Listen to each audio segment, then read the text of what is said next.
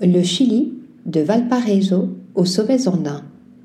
Depuis Santiago et sa voisine, la perle du Pacifique, cap vers le nord des Grandes pour explorer ces merveilles naturelles andines des parcs nationaux frontaliers de la Bolivie à l'Atacama.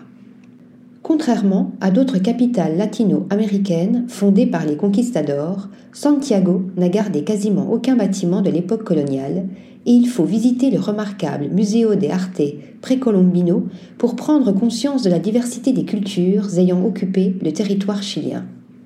La mégapole a un petit air européen dû à un urbanisme influencé par le néoclassicisme français au XIXe siècle. La ville dont on perçoit l'ampleur du haut du Cerro San Cristobal, a d'ailleurs la culture des bars à vin. Les amateurs y découvriront des cépages cultivés au pied des Andes dès la sortie de la ville et poursuivront la fête dans le barrio de Bellavista aux façades animées de fresques.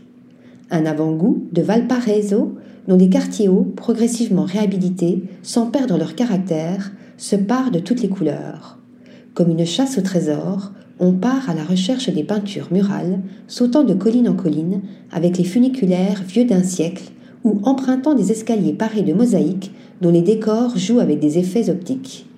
Quittons ce port chanté par les aventuriers et les poètes pour celui d'Arica, où l'on ne manquera pas de rendre hommage aux momies chinchoros de la vallée d'Azapa, remontant à 7000 ans avant notre ère. La ville est la porte d'entrée vers les parcs nationaux de la frontière bolivienne, marquée par le cône parfait du volcan Parinacota, culminant à 6350 mètres. Réserve de biosphère, ces terres sauvages sont la patrie des vigognes et aussi des flamants roses qui survolent le salar de Surir.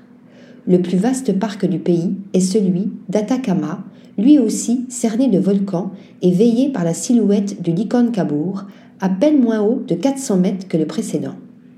Tout autour se déploient des merveilles géologiques. La vallée de la Lune, au relief sculpté par l'érosion millénaire du vent et de l'eau, l'étincelante cordillère de sel créée par le soulèvement tectonique du fond d'un lac asséché, le rougeoiement de la vallée de Mars ou le jaillissement des geysers d'Eltasio.